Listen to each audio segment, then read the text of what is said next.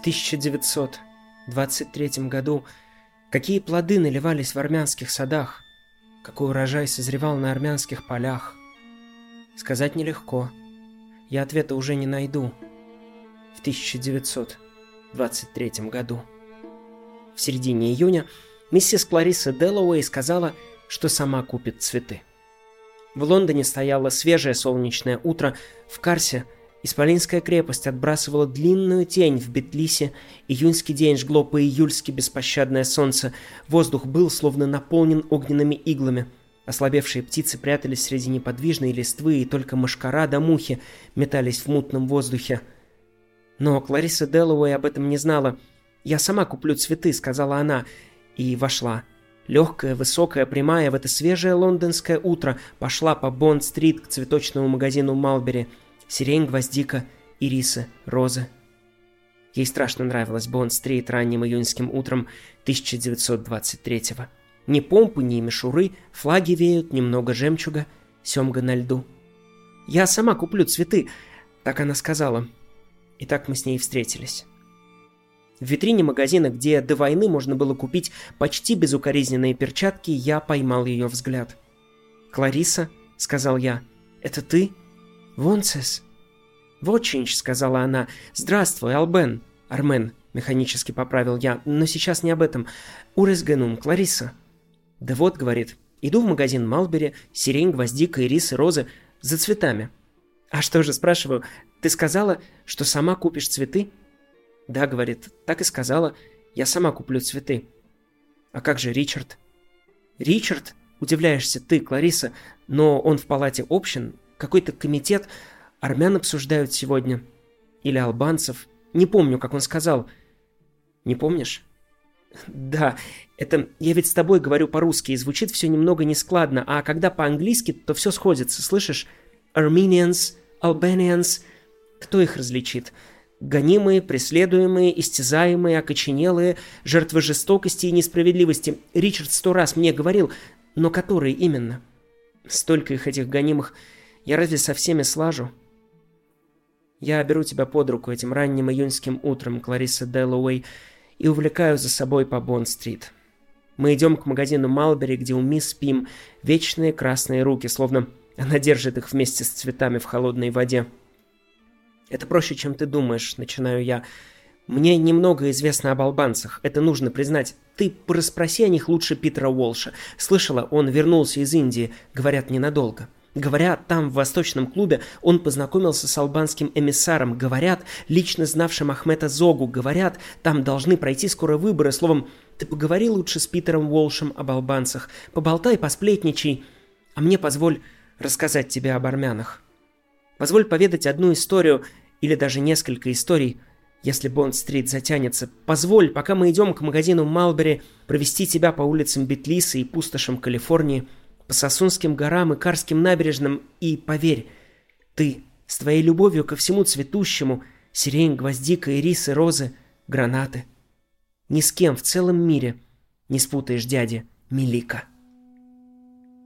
В 1923 году какие плоды наливались в армянских садах, какой урожай созревал на армянских полях, сказать нелегко.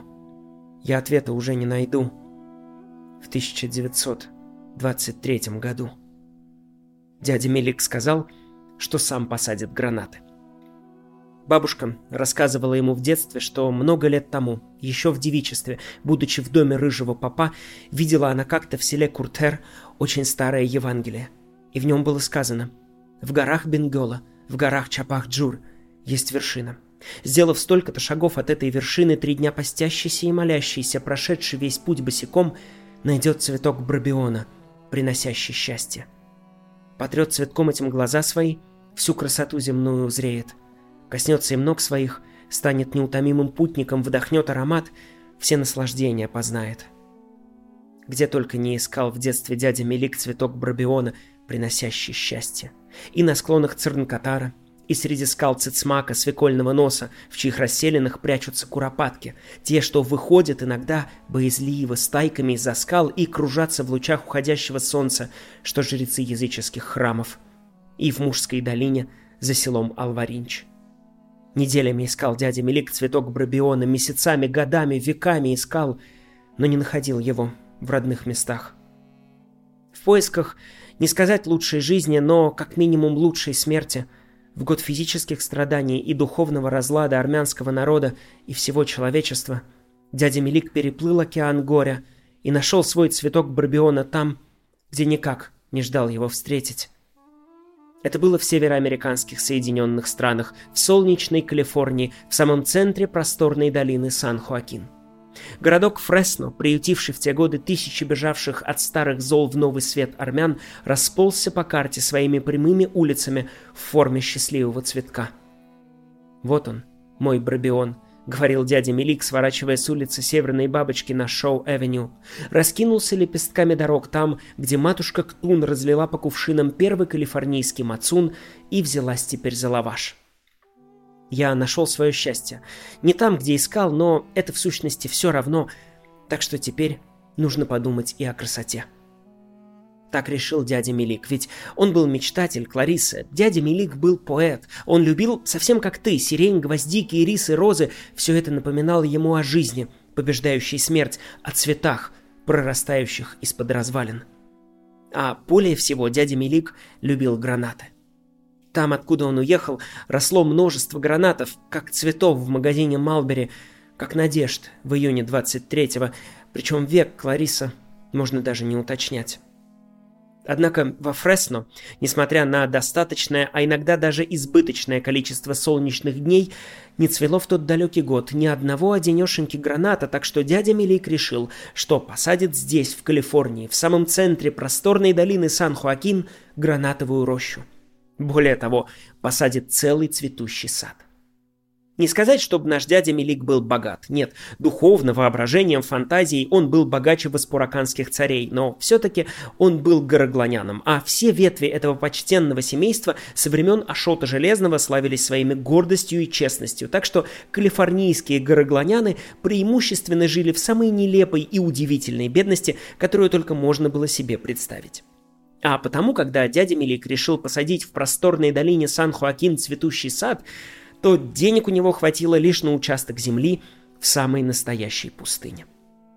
Недалеко от национального парка с молчащим названием «Долина смерти» Недалеко по американским меркам, разумеется, в Европе это была бы столица соседнего государства. Дядя Мелик купил 640 акров пустыни И на самом поэтическом армянском языке, который когда-либо звучал в этих безлюдных местах, сказал своему юному племяннику Уильяму. «Эстер, Էս ահավոր անապատում ծաղկանոց կբացվի։ Հոհի տակից սառնախբուրներ կբխեն, ու մի սքանչելի հեկաթային գեղեցկություն կսարքենք։ Здесь, в этом ужасном запустении, расцветет сад. Прохладные ключи забьют из земли, и все творения красоты обретут бытие.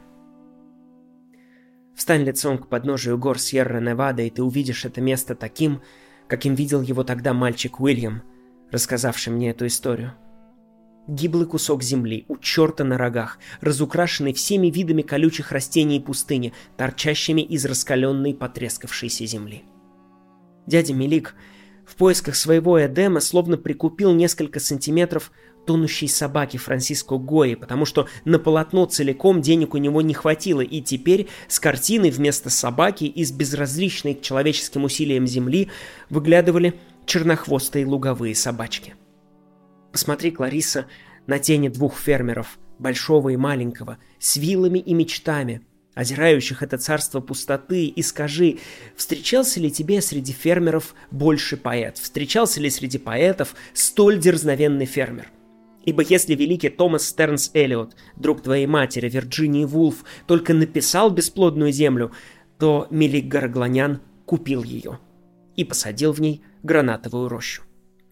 Он выбрал самое неподходящее место для райского сада, но твердо сказал, что Хенцестех прямо здесь, просторная солнечная долина Сан-Хуакин, сменит имя на Сан-Хуакин Феникс и возродится для новой жизни. Сурки, рогатые жабы и ящерицы, населявшие будущий райский сад дяди Мелика, замерли, потрясенно глядя на эту армяно-американскую готику. Орлы и ястребы, гордые как горогланяны, повисли в небе, наблюдая за визитом чужаков с безоблачного неба. Змеи выползли из своих укрытий и, словно завороженные дудуком факира Мелика, вытянулись по стойке смирно. Вся природа застыла в ожидании чуда творения. Впрочем, скоро сказка сказывается, да не скоро кактусы корчуются. Много месяцев дядя Мелик боролся с бесплодной землей, что твой Хайк с Беллом. Много месяцев рабочие вспахивали ее и корчевали колючки. Много месяцев среди бывшего безлюдья раздавался призывный зов пахарей. Много месяцев искали, прорывая туннели к центру Земли, воду, и только водный специалист мистер Уотер Рой из Техаса смог за 91 день извлечь из этой почвы три мутных-мутных лужицы малинового цвета. Дядя Мелик мечтал возвести в пустыне свой покинутый Эдем, посадить абрикосы и персики, тутовые деревья и гранаты, а потом, кто знает, груши, инжир, айву, виноград, хурму, сливы – все кроме яблок. Ибо, во-первых, яблок дядя Мелик не любил, а во-вторых, все армяне знают, что яблокам положено падать с неба. Однако, когда почва была наконец-то подготовлена, денег на райский сад уже не осталось. «Казна пустеет, милорд», — сказала бухгалтер миссис Гилпли, и дядя Мелик на 20 акрах посадил только несколько сотен гранатовых деревьев. Все, на что ему хватило средств. Украшение своего сада сливой, инжиром и абрикосом он решил довершить, когда продаст плоды граната и выручит назад уже вылитые в песок деньги.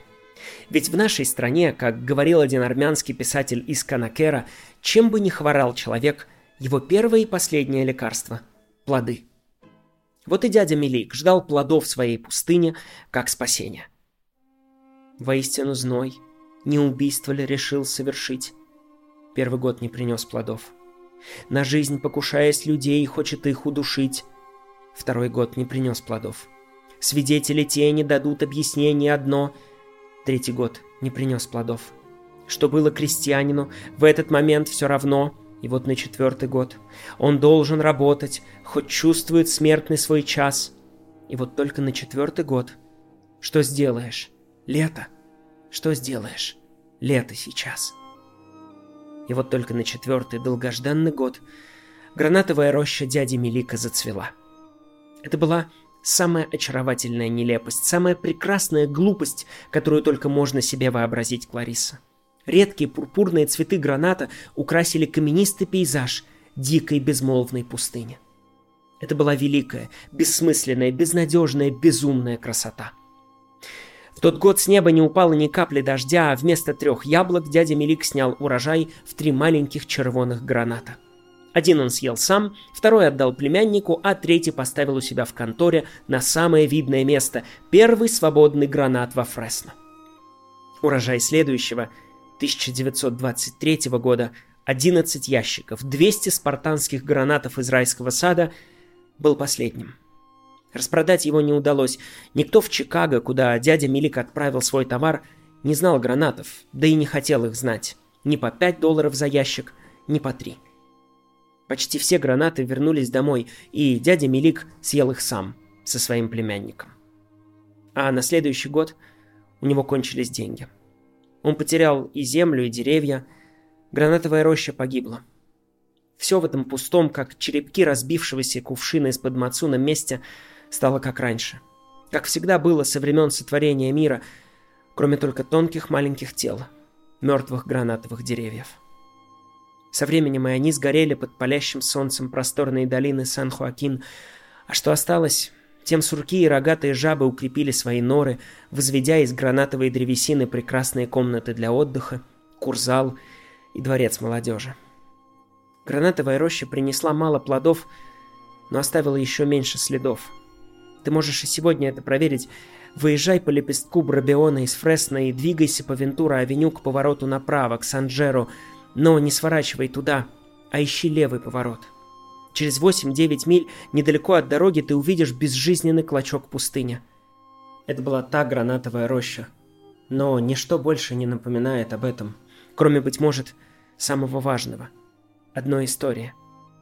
История, которую рассказал мне маленький мальчик Уильям с авеню Сан-Бенито в армянском квартале.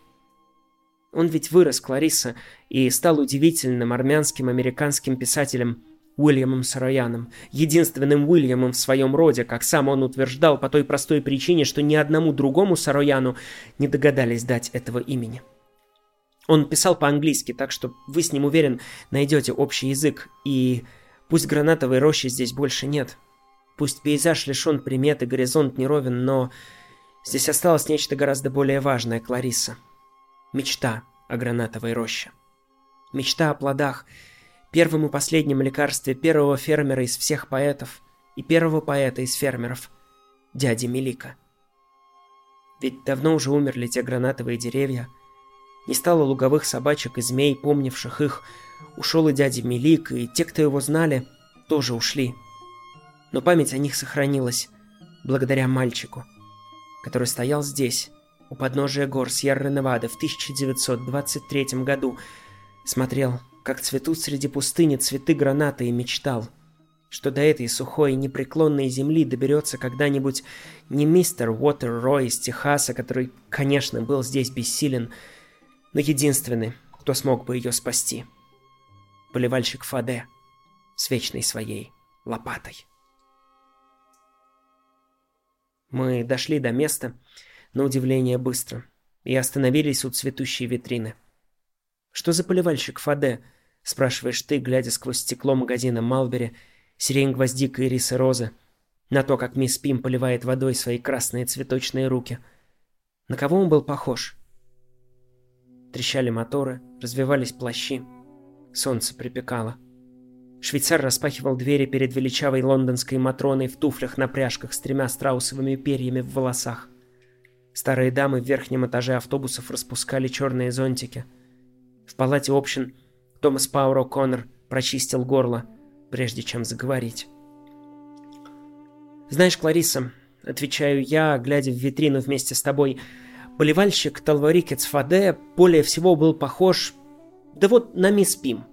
Он тоже всегда возился с водой, тоже был окружен цветением, а вечно закатанные до колен штаны его были в цвет ее красных рук. Это было очень далеко отсюда, в Сосунских горах. Очень давно отсюда, в прошлом веке или в позапрошлом, в зависимости от того, где мы с тобой сейчас. Так далеко, что добраться туда из круга ваших друзей решился бы, должно быть, один только Питер Уолш. Так давно, что сам Мосе Мо, крепкий как тут сосунец с большим носом и усами столь густыми, что казалось, эта глыба каменная поросла бурьяном или кустарником. Этот великан ростом в четыре с половиной гяза, с грудью твердой как скала, с руками, что твои столбы, ногами, что дубовые сучья, шеей из древесное корневище, которого мы отправили в Лондон на аудиенцию к королю инглизов, закончившуюся письмом о восковой печати, в котором на бумаге с выдавленным в уголку английским львом золотыми буквами буквами его высочества любезно сообщал, что по вопросам защиты армянского населения Сосуна от гонений и несправедливостей стоит обратиться к консулу в Бетлисе, поскольку его королевская власть светит всем подданным в равной степени. Так вот, Кларисса, это было так давно, что Мосе Емо, привезший с собой в Сосун вместо одеяла для целого своего народа только расписную люльку, успел покачать в ней здесь, в Лондоне, в ожидании бесплодной той аудиенции короля, твою маленькую, только появившуюся на небе божий свет Майрик, Вирджинию Вулф. В те незапамятные времена, если бы ты оказалась возле села Гили, свернула с Бон-дороги на Брук-тропу и вышла к склону горы Хтан неподалеку от Андока, ты бы непременно встретила поливальщика Фаде. Фаде, как говорили в народе, не цветок Барбиона, найти его несложно. Встань лицом к солнечному склону Хтанской горы и отыщи взглядом блестящие ручейки, сбегающие с гор. — Наверху, под самым богом, они кажутся белыми козлятами, спрыгивающими со скал. В тени темнеют и походят на диких черных козлов, а ниже снова выпрыгивают на свет, и аллея в лучах закатного солнца походят то ли на красных сказочных коз, то ли на гранаты дяди Мелика, что прыгают вниз по родным камням. Чуть сбоку от ручейка ты увидишь крошечное блестящее озерцо, словно питающееся из его кувшинов. Это ячменное поле поливальщиков Аде. Ты сперва думаешь, что от него отделилась еще одна черно-бордовая водяная козочка, показалась на склоне хтана и двинулась к подножию. Но по мере ее приближения копыта в солнечных бликах оборачиваются старыми ботинками, прошедшими тысячу дорог и тысячу нахарарств. шкура волосатой грудью, которую едва прикрывает черная шерсть распахнутой обы. Маленькие рожки скрываются под сдвинутой на бекрень шапкой, а темно-бордовые волосатые ноги рубенсовского фавна оказываются красными шерстяными штанами поливальщика Фаде, закатанными до колен. На плече, подобно Одиссею во влажных морских мечтах Посейдона, Фаде несет лопату. «Вай, эстехинчесанум! Что ты делаешь здесь, на этой горе, дядя Фаде?» – спрашиваю я его. «Поливаю водой землю, весь сущий мир», «А чем же ты поливаешь весь сущий мир, дядя Фаде?» «А вот этой лопатой». Присмотрись к лопате поливальщика Фаде, Клариса. Ты не увидишь в ней ничего особенного. Это та же лопата, которой в пустоши дяди Мелика вскапывали землю. Та же лопата, которой вооружился гехский крестьянин в X веке – когда, по приказу и хитрости князя Геворга Марспетуни, малочисленное армянское войско напало ночью на лагерь грозного Бешира, а окрестные жители с теми самыми лопатами, а еще с топорами и факелами высыпали на холмы и громко кричали, чтобы неприятель решил, что армян в этом мире больше, чем на самом деле. Это та же лопата, которой персидский царь Шапух гибельно испытал царя Аршака – как рассказывает о том легенда, ибо восседающий рядом с солнцем царь царей Шапух приказал половину пола под ковром одной из палат своего дворца покрыть персидской землей, а половину – армянской, которую привез ему из пределов Армении его слуга, снаряженный мешком и той самой лопатой. И, приняв царя Аршака на персидской земле, царь царей Шапух спрашивал, «Клянешься ли ты мне в верности, как слуга господину?» Клянешься ли не обнажать меча, не натягивать тетивы, не бросать копья, не поднимать камни, не бесчинствовать, не превозноситься, не мыслить зла? И суетно клялся тогда Аршак и говорил персидскому царю на персидской земле «Я твой покорный слуга». А царь Шапух, прикидываясь наивным, взял после того Аршака под руку и повел в другую сторону. Туда, где под ковром была насыпана армянская земля – когда же Аршак подошел к этому месту и ступил на армянскую землю, то, крайне возмутившись и возгордившись, переменил тон и, заговорив, сказал «Прочь от меня, злодей-слуга, что господином стал над своими господами». Так много раз Шапух испытывал его, и каждый раз, когда Аршак ступал на армянскую землю, уста его не умели скрыть правды. Вот что за лопата в руках у поливальщика Фаде Клариса. Та, пред которой всякий человек и всякая власть склонится. И все мы, бесприютные люди на этой земле, потерянные и одинокие, все на кончике этой лопаты сидим, от первого крестьянина до последнего султана. Вот почему, когда прибыл сюда, в Талварик, на торжественное открытие казарм по воле самой сиятельной порты наместник султана, то Фаде и тут заявился с лопатой. Все сосунцы вышли, празднично одетые, при оружии, встречают почетного гостя. Одного только дяди Фаде нет. «Вайн чамота!» — воскликнул народ. «Вордехеш, джервор Фаде!» Но ни в небесах, ни под небесами его не находили. Наместник этим, конечно, оскорбился, ибо всякий чиновник, как известно, считает в лице своем оскорбленным все человечество. Где, говорит ваш непокорный крестьянин-поливальщик Фаде, что султана не слушается и смерти не боится? Требую подать сюда этого Ляпкина-Лопаткина, поливальщика Фаде, в закатанных штанах. «Чок пардон, наместник Паша», — говорит круглым голосом низенький мультизим Томас Эфенди, утверждавший, что он из константинопольских армян и общавшийся в основном с мюдирами, эминами и курдскими беками. Найдем вам Фаде, наместник Паша, из-под земли, из пропасти или же с неба его достанем. У нас весь спектр решений на ковре. Был у нас тут случай. Потеряли котятки в поле возле Беркрийского ущелья перчатки. А перчатки непростые, все манжеты золотые. Муха по полю пошла и перчатки те нашла. Пошла муха к Майри Ктун и купила всем мацун. Пудов это пять или шесть, больше ахпер не съесть. И никто с начала мира не видал такого пира. Так болтал безумолку Томас Эфенди, а дядя Фаде разговор этот с гор услышал, да по течению ручейка своего вниз и спустился. Встал перед наместником с лопатой на плече и смотрит на него, как поливальщик всего сущего, на человека подотчетного. «Весь белый свет в мою честь оружие на себя нацепил!» — тигром гневается наместник. «А ты почему с лопатой явился?» — Ефратом кипит Паша. «Я ли могу прогневить тебя, наместник Паша?» Говорит тогда спокойно поливальщик Фаде. Я, Крестьянин в закатанных до колен штанах, живущий под открытым небом, спящий на куске войлока под пола с карпетом, чья цена уступает праху под ногами твоего господина, турецкого султана. Я ли могу прогневить тебя, наместник Паша, в декабрьские холода, укрывающиеся на мельнице, когда у Миро, на противоположном склоне Хтана, когда у Тамо, что на Цавасаре? Я ли могу прогневить тебя, наместник Паша, чьи друзья на всем белом свете шум жерновов в ущелье да крик низвергающихся сосунских вод. Сам посуди, наместник Паша, могу ли я, Талворикец Фаде, тебя прогневить? А что до лопаты, то вот что открою тебе, наместник Паша. Эта лопата — создатель всего, что не есть на земле. Сколько бы снарядов и пуль не взрывалось, сколько бы не возводилось дворцов и башен, сколько бы не покорял один ненасытный человек другого, сколько бы ни было спеси камней в коронах и гордости, все в конце концов склонятся перед лопатой. Так что выходит наместник Паша. Кобахте Берела. Поливальщик Фаде тебе высшую честь оказал. С лопатой к тебе пришел. Сказал так и забрался вновь к себе в горы поливальщик Фаде – за ручьем ухаживать, сущий мир поливать.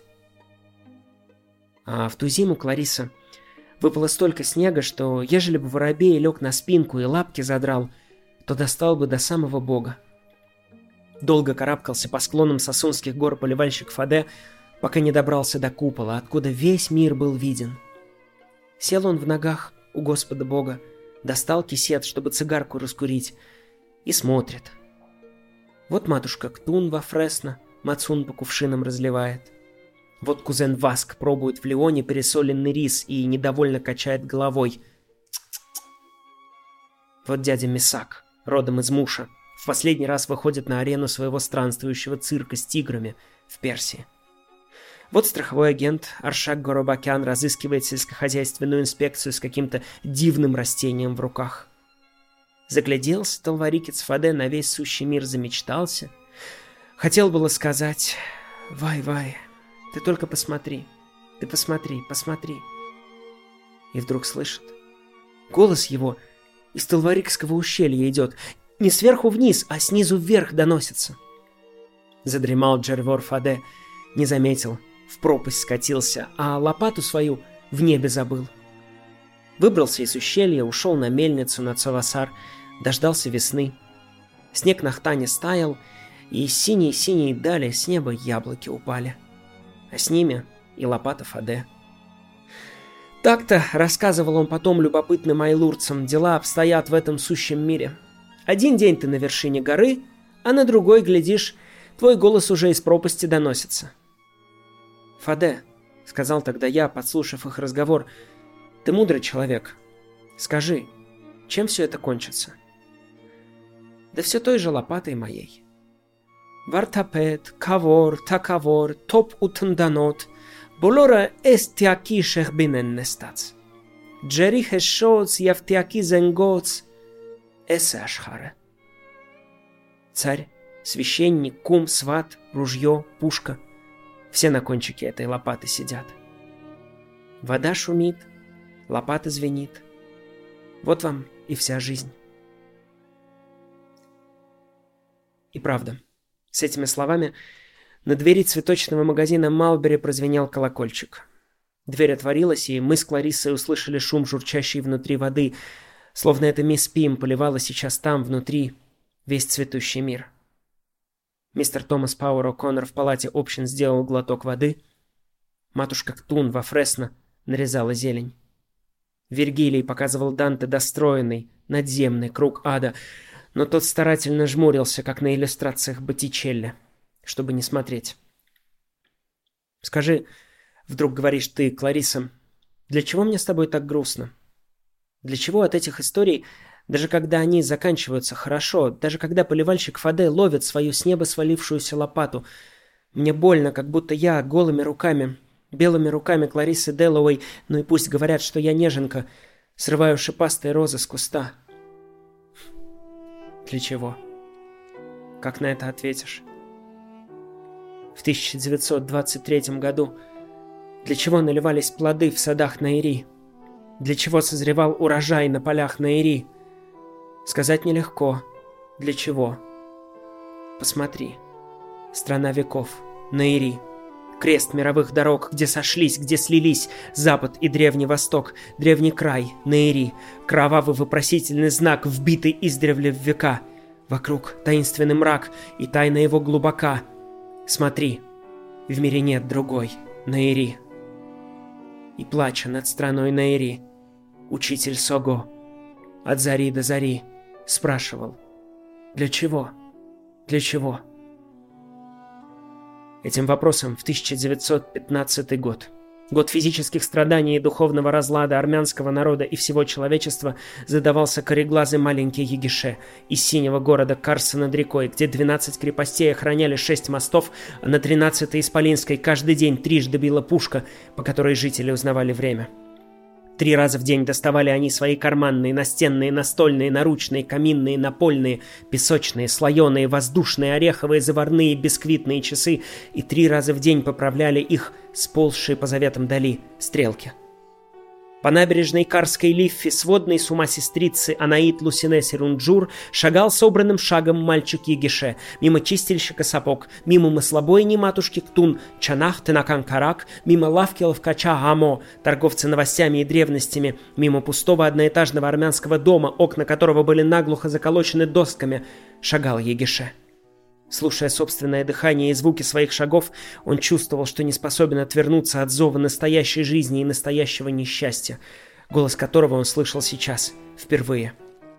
Возле чугунного моста с шумливой утренней набережной он повернул на улицу Шорников и пошел по булыжной мостовой мимо черных каменных домов с железными крышами – Оказавшись в тени Исполинской Карской крепости, как тысячеглавый демон, равнодушно озирая окрестности, высилась она над городом, древняя, дряхлая, с ожерельем острых зубов, подпоясанная толстыми стенами, и путники, побывавшие в Карсе, если не слишком увлекались рассказами о том, как армянская старуха накормила их бараниной с луком, показавшейся им верхом поваренного искусства, говорили по возвращении, что по ночам на макушке этой крепости черти варят смолу в больших карасах. Так вот, оказавшись в тени этой крепости и всех ее чертей, подросток Егише вспомнил, как несколько лет назад его отец Абгар, торговец коврами, взял Егише с собой в далекое путешествие к Ванскому озеру, и как они встретили на тропе неподалеку от Беркрийского ущелья Айлурца, искавшего клад. Они остановились передохнуть в тени одной из скал, как вдруг из-за поворота на них налетел какой-то мужчина с палкой и лопатой в руках. «Отойди!» — кричал он. «Тень не трогай! Ваес чихасканум! Тень!» «Ах, пер, инче сосум, какую тень?» — удивлялся ковровый Акбар. «Ах, тень от этой скалы! Она мне нужна!» «Ан нормала», — тихо сказал отец, а Элурец воткнул железный пруд возле самых его ног, отмерил восемь шагов от конца тени и снова переместил пруд, потом лег на землю и стал смотреть на скалы. Сумасшедшим, впрочем, он не был, это Егише понял уже тогда. Он искал клад. Говорят, один из апостолов, дойдя до этих краев и отведав здешнего вина, воскликнул «Айлурер танк ехпайр, сраницель лафтех!» «Куда еще нам идти, братья? Разве найдешь лучшее место?» Так село и стали называть Айлур, а жители его прославились на всю Наири своим любопытством. Они выискивали в древних книгах полезные советы и исследовали им буквально – так и этот айлурец прочитал в маленькой книжке с золотом переплете, украшенным каменьями, которую отыскал в пещере возле Нарекованка, что в тех местах, где тень от первой скалы упадет на вторую, от второй на третью, от третьей на Иакова, от него на всякого, а от всякого на медоносный малиновый клевер, человек найдет клад и прекратит несчастье своего народа и всего людского племени. Нужно только отсчитать от этого места восемь шагов на север, воткнуть в землю три раза железный пруд, и если на поверхность проступят три синих-синих озера малинового цвета, то в этом месте нужно копать три дня и три ночи, и встретишь Данте, перебил отец сбивчивый рассказ васпураканского кладоискателя. «Данте ты там встретишь, Ахпер, Вортев за три дня и три ночи можно до самого ада добраться». Юноша Игише Вспоминал эту встречу и эти слова торговца коврами Абгара, пробираясь по улице Шорников в мастерскую, где на вывеске у входа были нарисованы красное деревянное седло и гордая голова лошади, украшенная лавровым венцом. Вывеска напоминала Данте, парадный портрет которого Егише раздобыл в Карсе после встречи с васпураканским кладоискателем.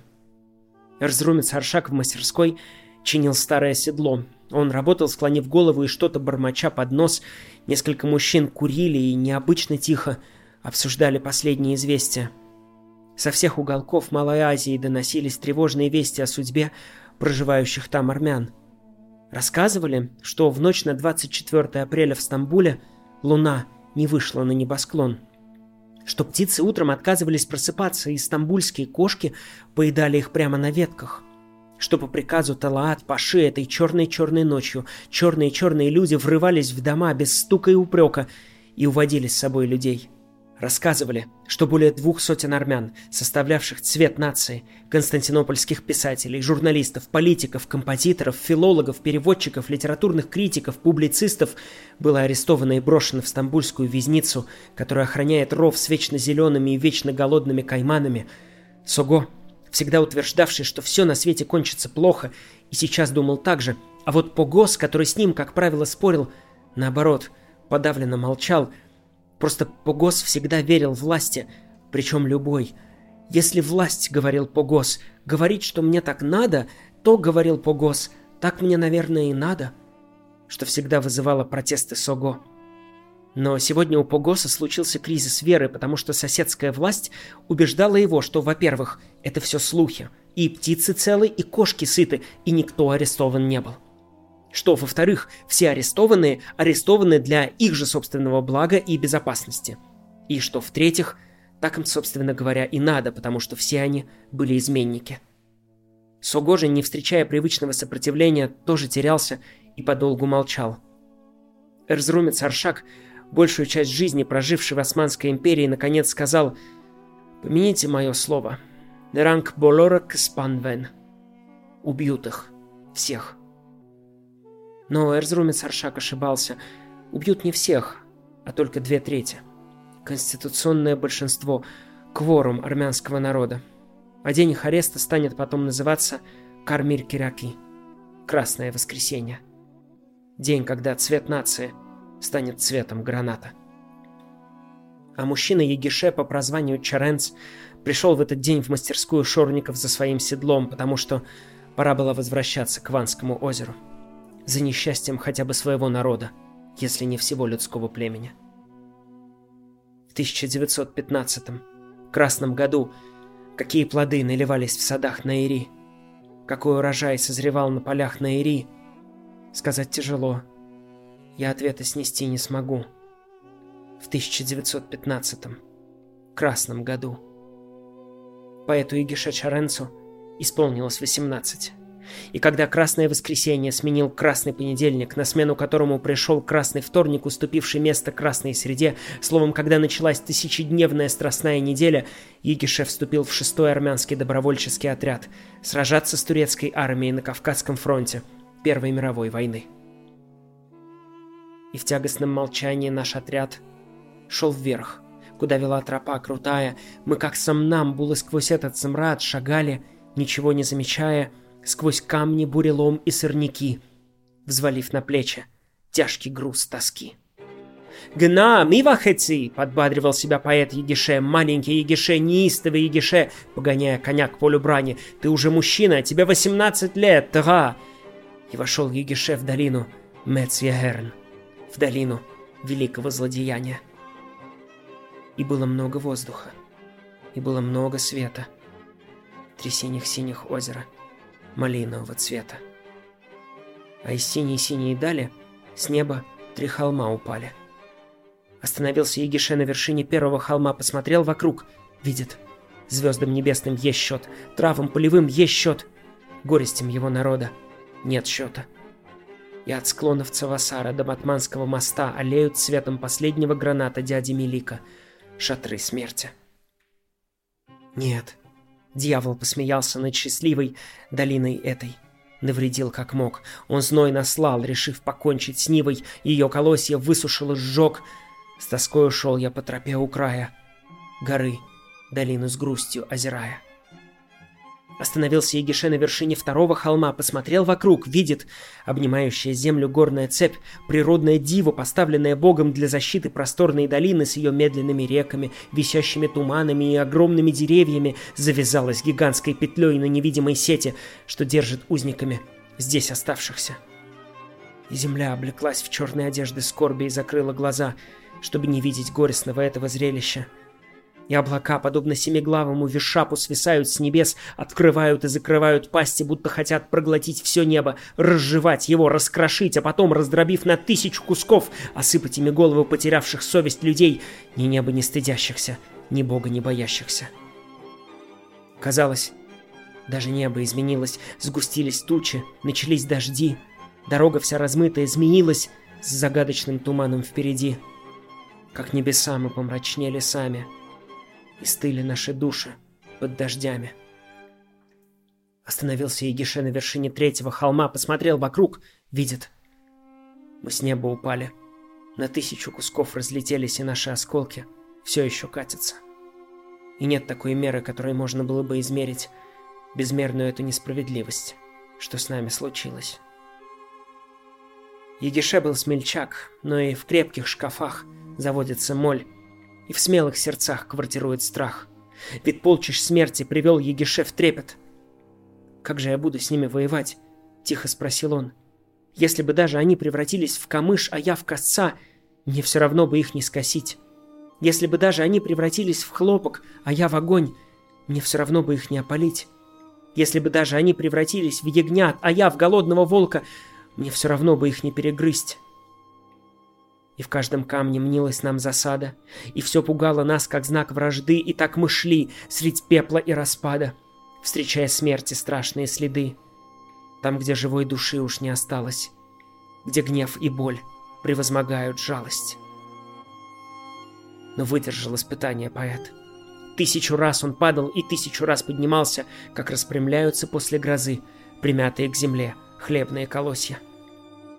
И спустился тогда Егише с тех холмов в ту долину смерти, где разлились три малиновых озера его народа.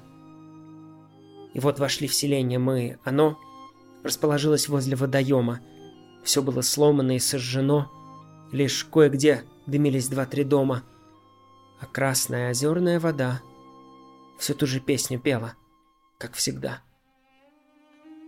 Егише подъехал к развалинам одного из домов, Среди еще хранивших тепло своей прежней жизни кирпичей, среди балок и досок, копоти и сажи, черепков и черепов, он увидел чудом сохранившуюся книгу. Он спрыгнул с коня и поднял ее. Это была божественная комедия. Тоже потерявшего свою родину флорентийского приора Данте Алигьери. Егише решил погадать и на удачу открыл книгу с широким взмахом рук и взмахом крыльев. «Идите», — он сказал, — Ступени тут. И вы теперь взойдете без усилий. На этот зов немногие идут, о род людской, чтобы взлетать рожденный. Тебя к земле, и ветерки гнетут. И спрятал Егише книгу в свою котомку и поехал дальше по дорогам тесной долины Мецьегерн. Долго ли, коротко ли, Доскакал Югише до провала, там, где землю разорвало, и встретил в белом вессоне в цветочном венце с бездонным мешком живота, питающееся кровью и грязью, чудище смерти. Э, рядом с ним лежал плюшевый детский медведь. Его звали Ашот. У него был вспорот живот. Он повернулся к Егише. Глаз висел на одной нитке. «Понимаешь», — сказал он, — «просто добро движется чуть медленнее улитки. Ему нельзя поспешить, чтобы нечаянно не совершить ничего плохого, а зло, оно-то, конечно, спешит, не то слово. И зла не надо бояться. Надо бояться стать частью зла. Потом он начал смеяться, и смерть его забрала. Дрогнул Егише, но приблизился еще на шаг к чудищу в венчике из незабудок. И услышал Егише его песнь, счастливую песнь про святую войну и увидел Егише оскал кровожадной его улыбки. Добрый, сытый, довольный. «Кто прежде времени смеется?» — удивляясь собственной дерзости, крикнул вдруг малыш Егише. «Тот потом плакать будет! А теперь, Веркац, вставай, чучело, сразимся!» А смерть только хохотом закатилась. «Вай, вай, вай, ты несчастный поэт, мальчик мой, Егише Джан! Ну куда тебе со мной сражаться, цавотка там? Если мне тебя на завтрак подадут, то на обед ничего не останется». «Веркац, Веркац!» — прикрикнул на нее Егише. «Я тебе и завтрак, и обед, и ужин, да еще и поминки твои в придачу!» Боролись мы, друг друга обхватив, царапались штыком или прикладом, противника толкая под обрыв с жестокой жаждой жить, со смертью рядом. Один другого, встретившись грудь в грудь, спешил убить, чтобы выжить как-нибудь. Долго ли, коротко ли, бился Егише со смертью. Его тело боролось, двигалось и сопротивлялось, но большие черные глаза смотрели на смерть не мигая, печально, внимательно. Не одолел Егише смерти, но и она его не одолела. Он ее избежал. Хотя это ведь не вполне правда, Клариса. Смерти в тот год не избежал никто из армян. Просто не у всех она была своя. Егише, повзрослевшему, постаревшему, покалеченному, тем не менее повезло. Он покинул долину Мецьягерн почти в том же теле, в котором входил в нее маленький, сухощавый и сухопарый. Он казался, уходя, человеком без возраста. На лице его проступали горькие морщины, такие резкие и глубокие, как будто они были прочерчены углем.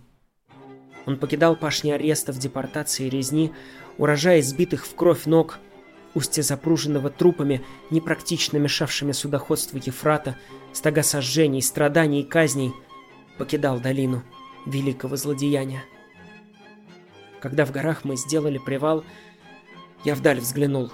Внизу шумело море, и шум его печальный долетал к вершинам гор. В нем были страх и горе. И волны разбивались на песке, кому-то глухо жалуясь в тоске.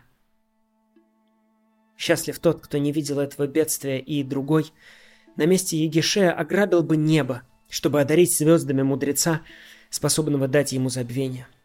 И другой в долине смерти испил бы только нектар ненависти, и много было таких, чье сердце после этого до конца жизни будет грызть многоголовый вишап страшных воспоминаний. И другой навсегда сохранил бы лишь серый цвет, цвет своей новой жизни, цвет времени, бревен и всепобеждающей смерти. Свинцовая, как серая пустыня, лежало море у подножья гор, и все, что было розовым и синим, все стало серым — весь земной простор. Весь мир был серым. Горы, небо, дали. Душа моя была полна печали. Однако не таков был Егиша Чаренц. Покинув долину смерти, он сделал то Кларисса, что Пикассо сделал после Герники, Вонегуд после Дрездена, Шостакович после Ленинграда. Только сделал это раньше – в 16 году, в 19 лет, невыносимому ужасу смерти, противопоставив жизнь своего искусства. И вернувшись из этого надземного, рукотворного, нашего, человеческого, слишком человеческого ада, он напишет Дантову легенду, армянское приложение к божественной комедии. И на горькое «Но кто хоть раз был смешан с прахом, не сложит песни золотой?» Егише, тысячу раз смешанный с прахом – ответил «Воч, пусть лучше мертвое воскреснет песнопение». И не истошным криком Клариса, но дантовским слогом он опишет увиденное, и не отказом от этого страшного мира, но обращением к лучшим его образцам, тем, что всегда прорастают среди развалин разрушенных домов, будь то дома гвельфов или гиббелинов. О, варвар, то безумец, то мудрец, ты зверь, Трава, что силою заклятий миры сжигает, колдовской чебрец, миры творящий посох благодати. Ты, дух болотный с тусклым огоньком. Священная молитва ни о чем. Ты спрашиваешь, для чего тебе грустно, Клариса? Хотел бы я знать, для чего цвет граната открывается словами «En Martnim unkingnu hokking tanjanka». Я тот человек, чей удел страдания. Для чего армянская Мона Лиза вместо полуулыбки плачет полуслезами за полупрутьями лукьяновской полувезницы? Для чего сердце мальчика Уильяма, ставшего мужчиной, в спальном вагоне поезда из Киева в Харьков по дороге на Ереван переполнялось великой печалью, когда он отправлялся на поиски даже не отца своего, потому что тот сгинул много лет тому в Комале, но следов отца, поэта, Арменака Сарояна. Для чего Арменак, который был, как большинство армянских мужчин, как дядя Хосров, не слишком разговорчив, идя однажды по улицам своего Бетлиса, заложив руки за спину, сказал вдруг своему брату Седраку «Вай-вай, ты только посмотри, Седрак, ты посмотри, посмотри». О чем это говорил отец? «Вай-вай, ты посмотри, посмотри». О чем это было? Ни о чем обо всем. Для чего армянский архиепископ, отправляясь на Берлинский конгресс, когда его спросили, на каком языке он собирается представлять армянский вопрос мировым державам, отвечал «Не переживайте, мне не понадобится переводчик, меня все поймут, я буду плакать».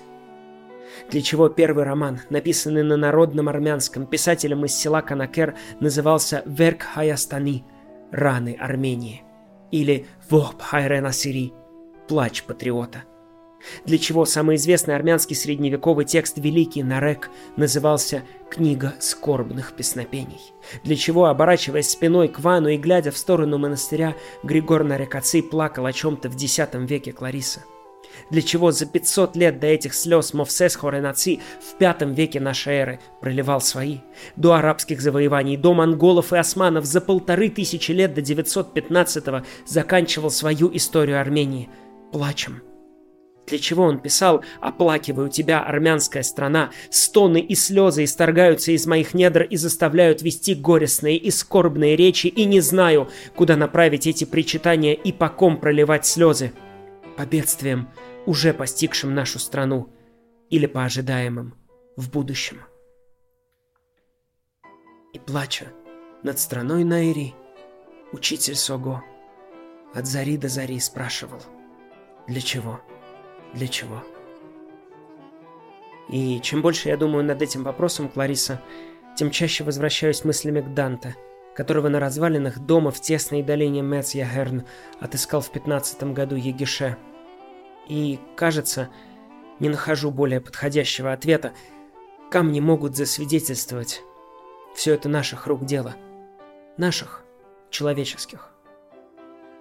Когда-то Лесные деревья известили своего царя, что изобретено орудие их гибели. «Как называется это орудие?» – спросил царь. «Топор», – ответили деревья. «Из чего он сделан?» – снова спросил царь. «Лезвие из железа, а рукоятка из дерева», – ответили ему. «Если рукоятка сделана из нас же», – сказал лесной царь, – то это очень опасное орудие.